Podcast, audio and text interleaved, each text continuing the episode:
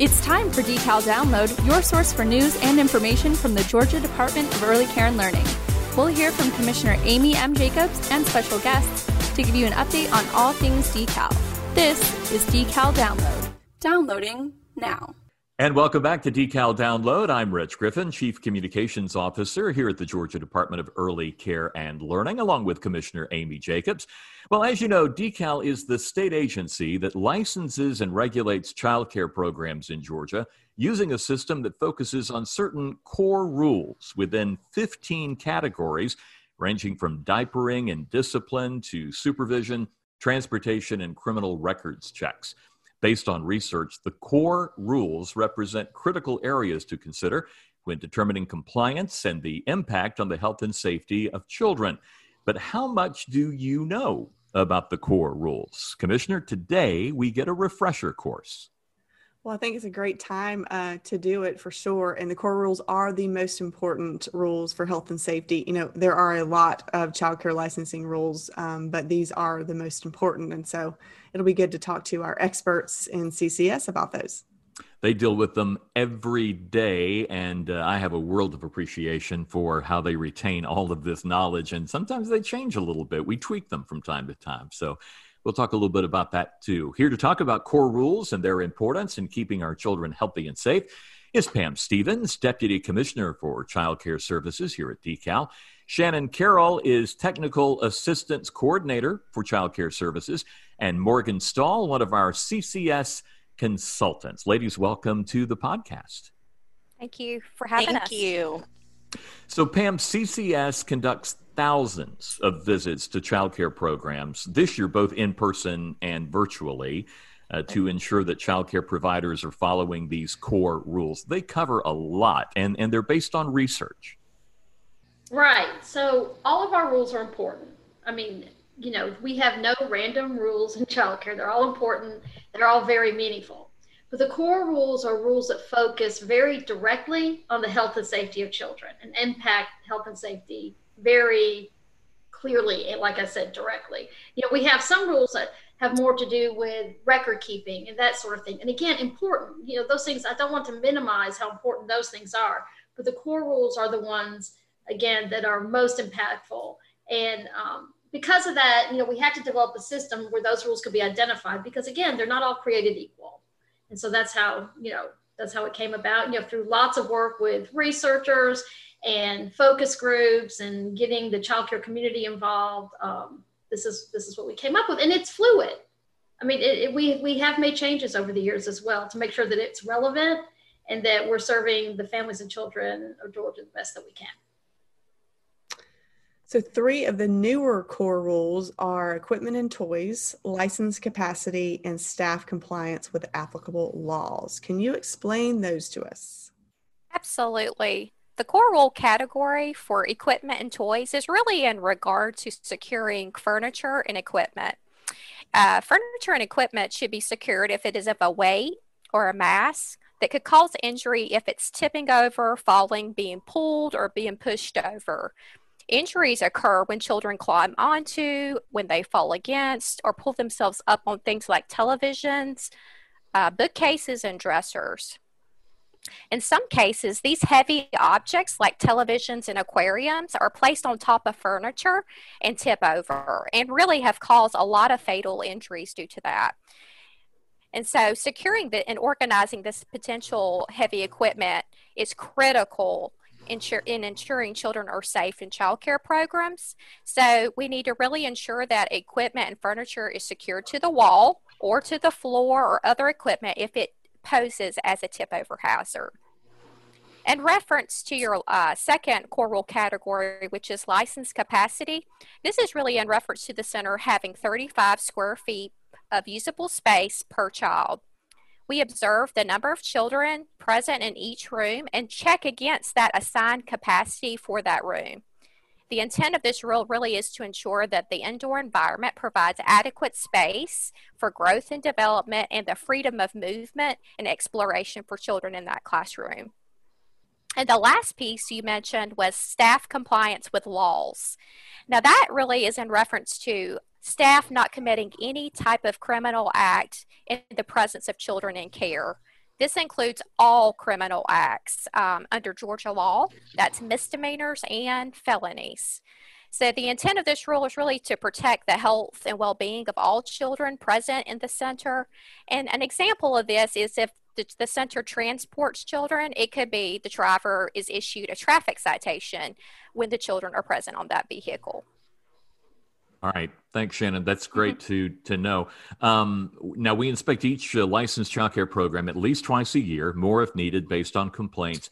They're given a status of good standing, support, and deficient. In these inspections, core rules are ranked medium, high, or extreme. Can can you explain that? Yes, I will take that one. Um, core rules are really evaluated by child care consultants during every single licensing visit. Each time a core rule is cited, it is actually ranked as low, medium, high, or extreme, and is assessed based on the, com- the compliance of the program may be impacted by that. A core rule reference chart is a tool that we use that identifies those core rules and provides guidance on that severity level of whether it is a low, medium, high, or extreme rating. So, in the average inspection of a child care program, what are some of the more common rule violations that you see? And what are the most common areas for needs improvement, that needs improvement category? That's also a great question. Um, last fiscal year, our number one cited core rule was playgrounds, and that came in at 42% of our violations for the year.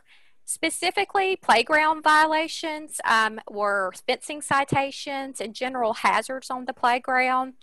Another common core rule citation for um, child care centers was physical plant hazards and those are that came in at 24% of our cited um, violations for last year. Those are things such as cleaning supplies, chemicals, and anything bearing that label "keep out of reach of children" um, was also ranked there. And then for our family child care learning homes, the number one cited rule last year was actually training.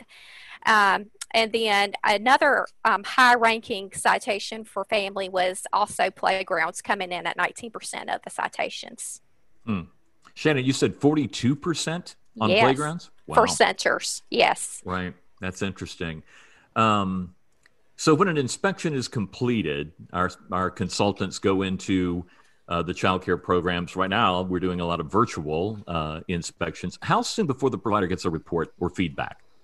Well, if you're doing an in-person visit the um, provider can expect to get their visit upon the completion of the visit. And following a virtual inspection the provider should expect to have feedback during and immediately following the visit. And once the virtual visit is completed the consultant will type up the visit and the provider should receive it the same day or the following business day you know, I always explain to people we call them consultants because instead of inspectors, because there is an inspection element to it. Uh, but then you're sitting down with them and actually giving them feedback on how they can improve. I think that's something maybe people don't understand that uh, that we do. Absolutely. So when you're walking through, so for virtual visits right now, as the provider walks through the program, if the consultant observes anything that they're seeing the program do well, they will um, comment on that as well as provide feedback to anything that they might see that can be improved. Talk a little bit about how long an average inspection of a child care program takes. We do at least two a year, and so I know that's a over ten over ten thousand a year. How long does it take for each visit? Well, for for monitoring visits, when we're only looking at core rules and following up to any previously cited rules, those in person could range two, two and a half, three hours. Licensing studies can sometimes, at very large childcare programs, be an all day affair. Um, and family programs are obviously um, take a little less time because it's a smaller environment. For virtual visits, which we're mostly doing right now, um, they can expect the virtual visit to last one to two hours, and that's highly depending on your internet connection. So, to ensure that your visit goes smoothly and as quickly as possible, ensure that you have a strong internet connection and a reliable device prior to the inspection. You know, uh, Shannon and Morgan, we've had Pam on to talk about virtual inspections. The commissioner actually uh, went along on one of those virtual inspections not long ago to kind of see how that's going. We'll ask the two of you, how do you think the process is going? We've gotten some really good feedback so far from providers. I think initially there was some fear there. I think that we're all kind of just getting used to it together. Um, as it takes a little time and we, we figured it out together. Um, so we're excited that we're able to do that in this format during this time. Yeah. Are we still getting the complaints about the Blair Witch Project uh, because people are, you know, walking us through with their phones and iPads and computers? I haven't heard. I haven't heard any Blair Witch Project complaints here lately. Um, but I think I think the programs are actually really enjoying it because they get that one-on-one time mm. with us done safely, and the kids are really enjoying seeing somebody's face that they don't see on a daily basis. walking through the room and they love to talk to us and ask the provider what they're doing and we'll talk back. So I think they're enjoying it. Oh, I love it. We need to video some of this sometime and, and share it. It's like virtual visitors. You know, they're probably excited, yeah, to see somebody new. Say that again, Pam. Oh, so this is a good time to give a shout out to the providers who have had to adapt so quickly to this. I mean, mm-hmm. you know, again, when typically a visit happens, they can, for the most part, go about their business while the consultant is in the program. But for this, they have to they have to be a tour guide of their program and walk around and show them everything. And so they have to arrange for you know additional help to be there. And just you know it, has been a big stretch for them and a big stretch for the ccs staff as well. And it's amazing to me that in this amount of time we were able to completely adapt you know the child, child care community and the child care services staff. Um, i just think it's worth mentioning you know that we didn't miss a beat in making sure that we were doing what we are mandated to do and that is to make sure that we're supporting and uh, inspecting childcare programs. So yeah. it's kind of, you know, everybody can rest assured that that stuff is happening. Yeah, amazing work on both sides, the providers and our team, in being so flexible. But uh, you know, it's it's a challenge when you've never done something like this before, and I, I think people appreciate that. Um, so, on the core rules, how do they come into play when someone let's say, calls us or emails to complain uh, with a concern about a program? Yes, um, our intake uh, unit ensures that customers who call the office, whether it be the intake line, email, or even a fax comes in, they're, they're going to receive some prompt, courteous service with good, correct information being given out.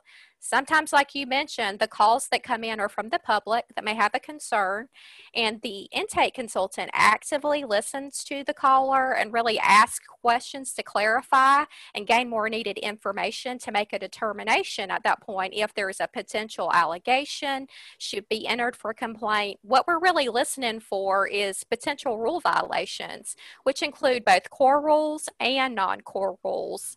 And if the there are potential core rules or non-core rules alleged, then the caller must has to have that firsthand knowledge of the situation, and then an intake can be generated off that.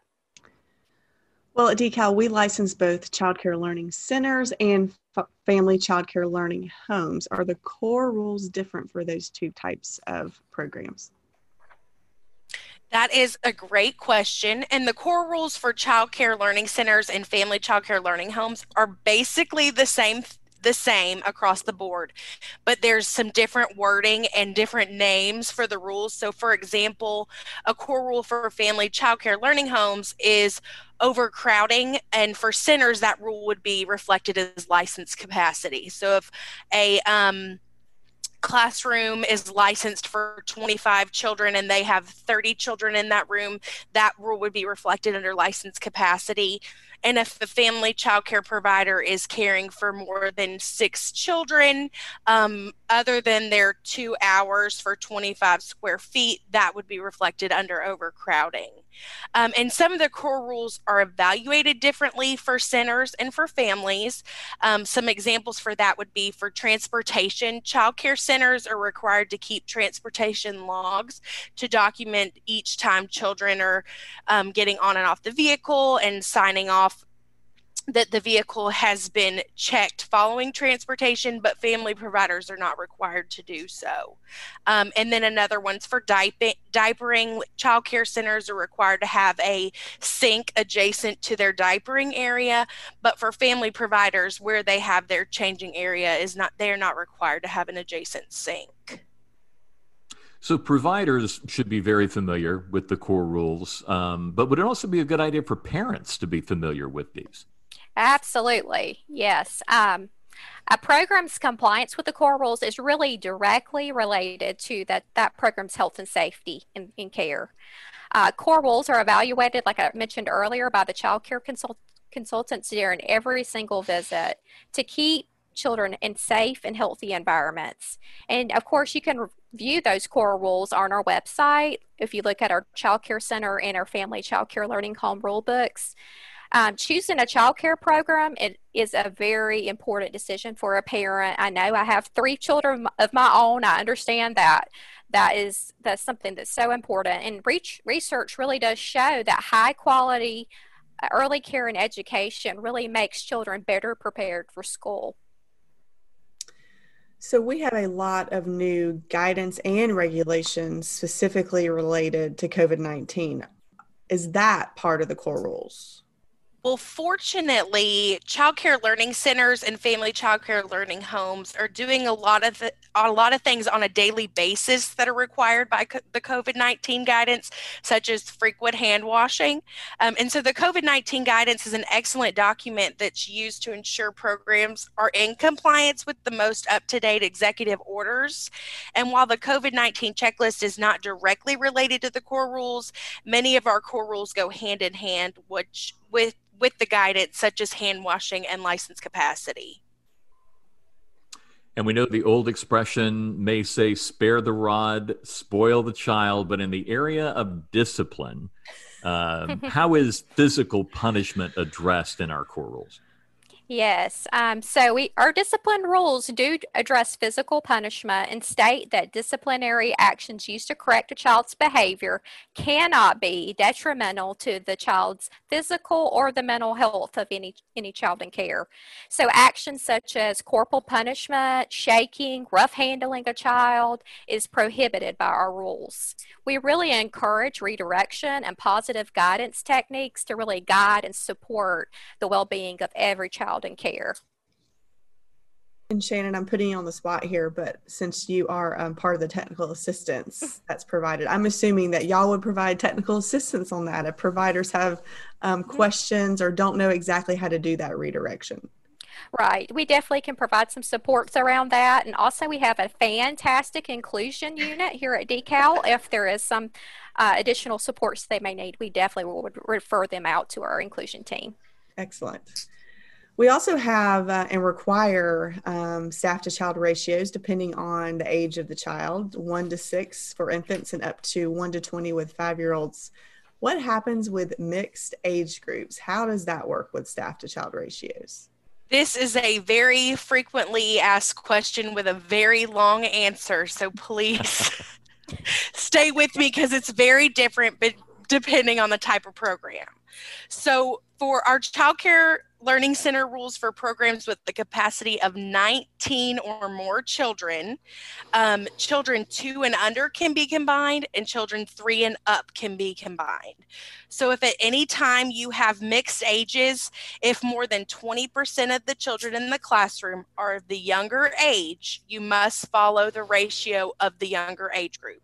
So, for example, if you have 12 children in a classroom, ages one to two, and there are three one year olds in the classroom, you would be required to follow the one to eight ratio. so for centers also they are allowed to combine all ages in the first hour of operation and the last hour of operation. So that can be from infants to school age children. And in that time then you would have to follow the ratio of the youngest child in that group during the first and last hour of the day there and so then for centers with a capacity of I, I understood that. Do we have to continue? Sorry, go ahead. There's more. I know it's very this is a question I get all the time. And we um it takes a lot of spelling out um, for providers because that 20% i'm not a math person so i get it um, really comes into play um, so for programs with 18 or fewer children groups of children under three should follow the ratio of the youngest child in the group and if you're caring for, so if you're caring for infants and two year old children, the ratio should be one to six. So the infants. And then for three and up that are combined, the age of the majority of the children determines the staff to child ratio. So if you have mostly three year olds, then the ratio would be one to 15. Now for families, if um, providers are required to have a helper whenever more than three children under the age of 12 months are present, more than six children under the age of three years are present, or more than eight children under the age of five are present.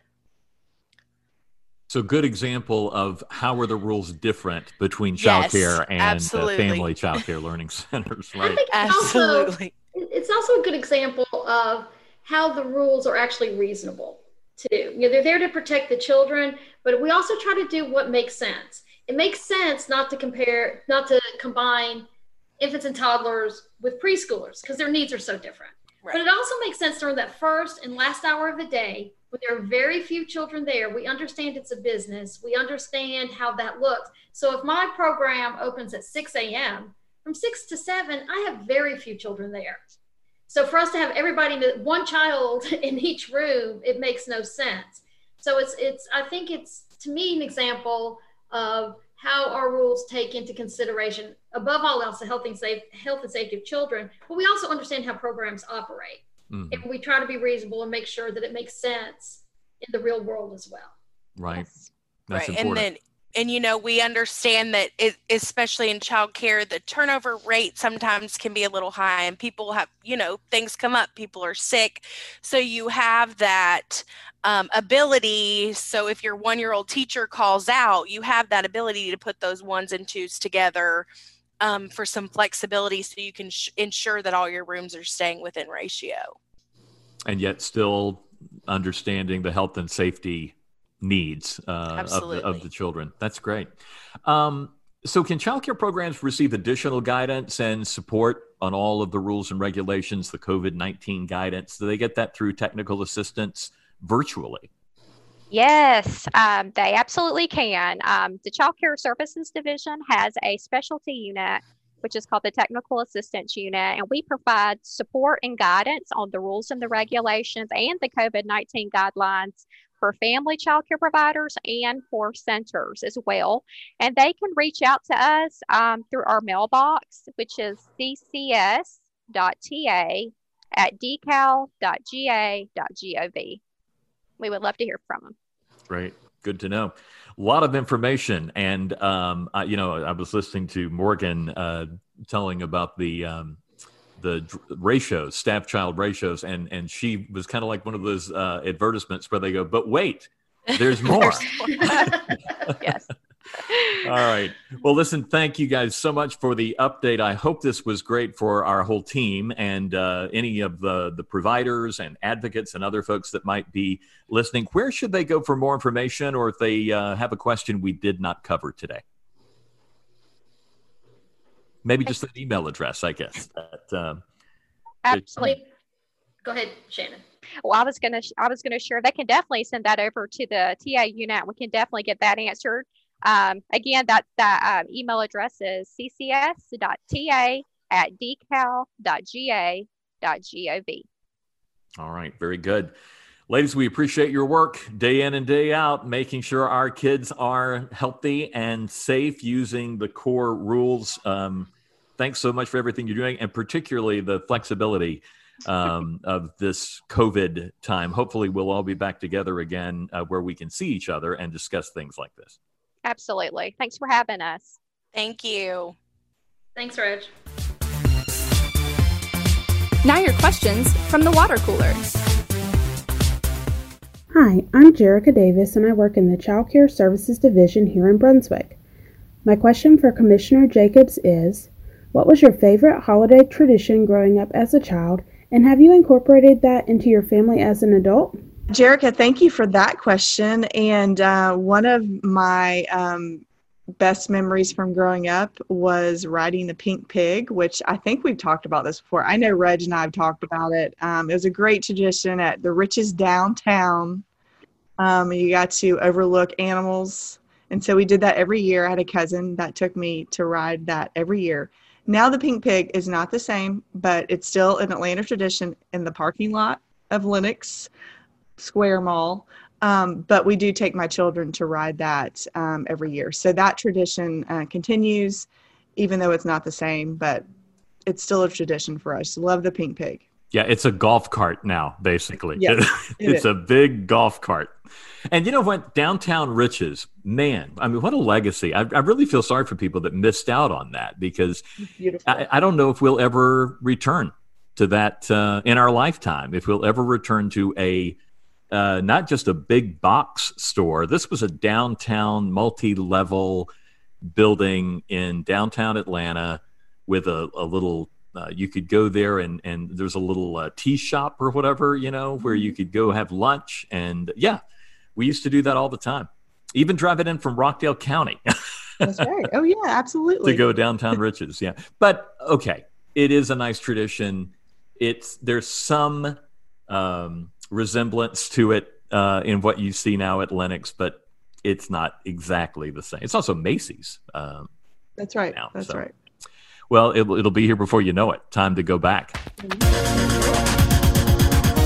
And it's time to give you a chance at winning a nice prize in the Decal Download Quiz. We'll draw one name from all the correct answers received to this question What is the number of categories within the core rules? What is the number of categories, total number of categories within the core rules? Send your response to decal download at decal.ga.gov. We put all the correct answers together, draw out one name, and give you a nice prize. Thanks for playing and good luck. Thanks for tuning in to Decal Download.